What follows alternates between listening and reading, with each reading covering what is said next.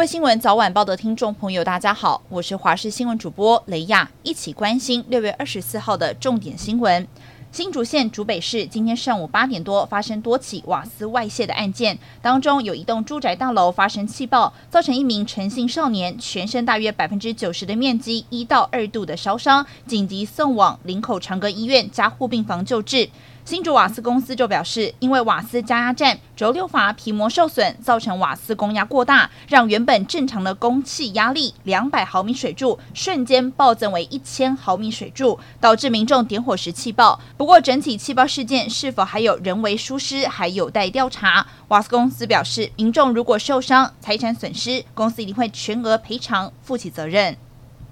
被称为全球最贵的药物之一，健诺生是用于治疗罕见疾病脊髓肌肉萎缩症。八月将纳入健保给付，经过议价，一剂要四千九百万台币，成为台湾健保史上最贵的给付药物。不过条件相当严苛，必须是一出生六个月内发病，并且带有基因突变的病童。健保署副署长就指出，健诺生是第一个施打一剂后终身有效的罕病药物。健保署预估每年大约有八到九名的病童受惠。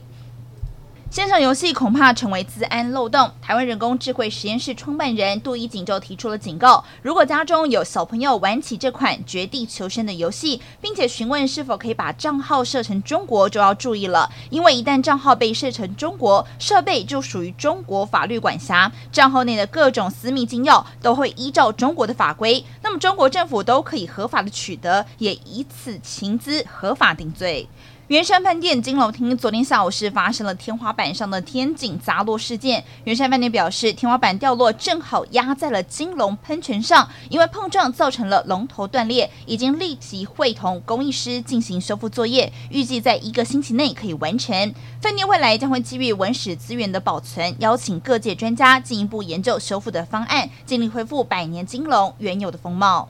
美国铁达尼号观光潜艇泰坦号内爆事件，现在美国已经派出深海探测机，企图描绘残骸区的细节，来追查潜艇本身破裂的真相。另外，也传出因为潜艇的营运商疑似有安全疏失，罹难者家属不排除会提告。专家也强调，为了避免悲剧再次发生，趁着机会修补营运潜水艇的法规漏洞，才是最优先的要务。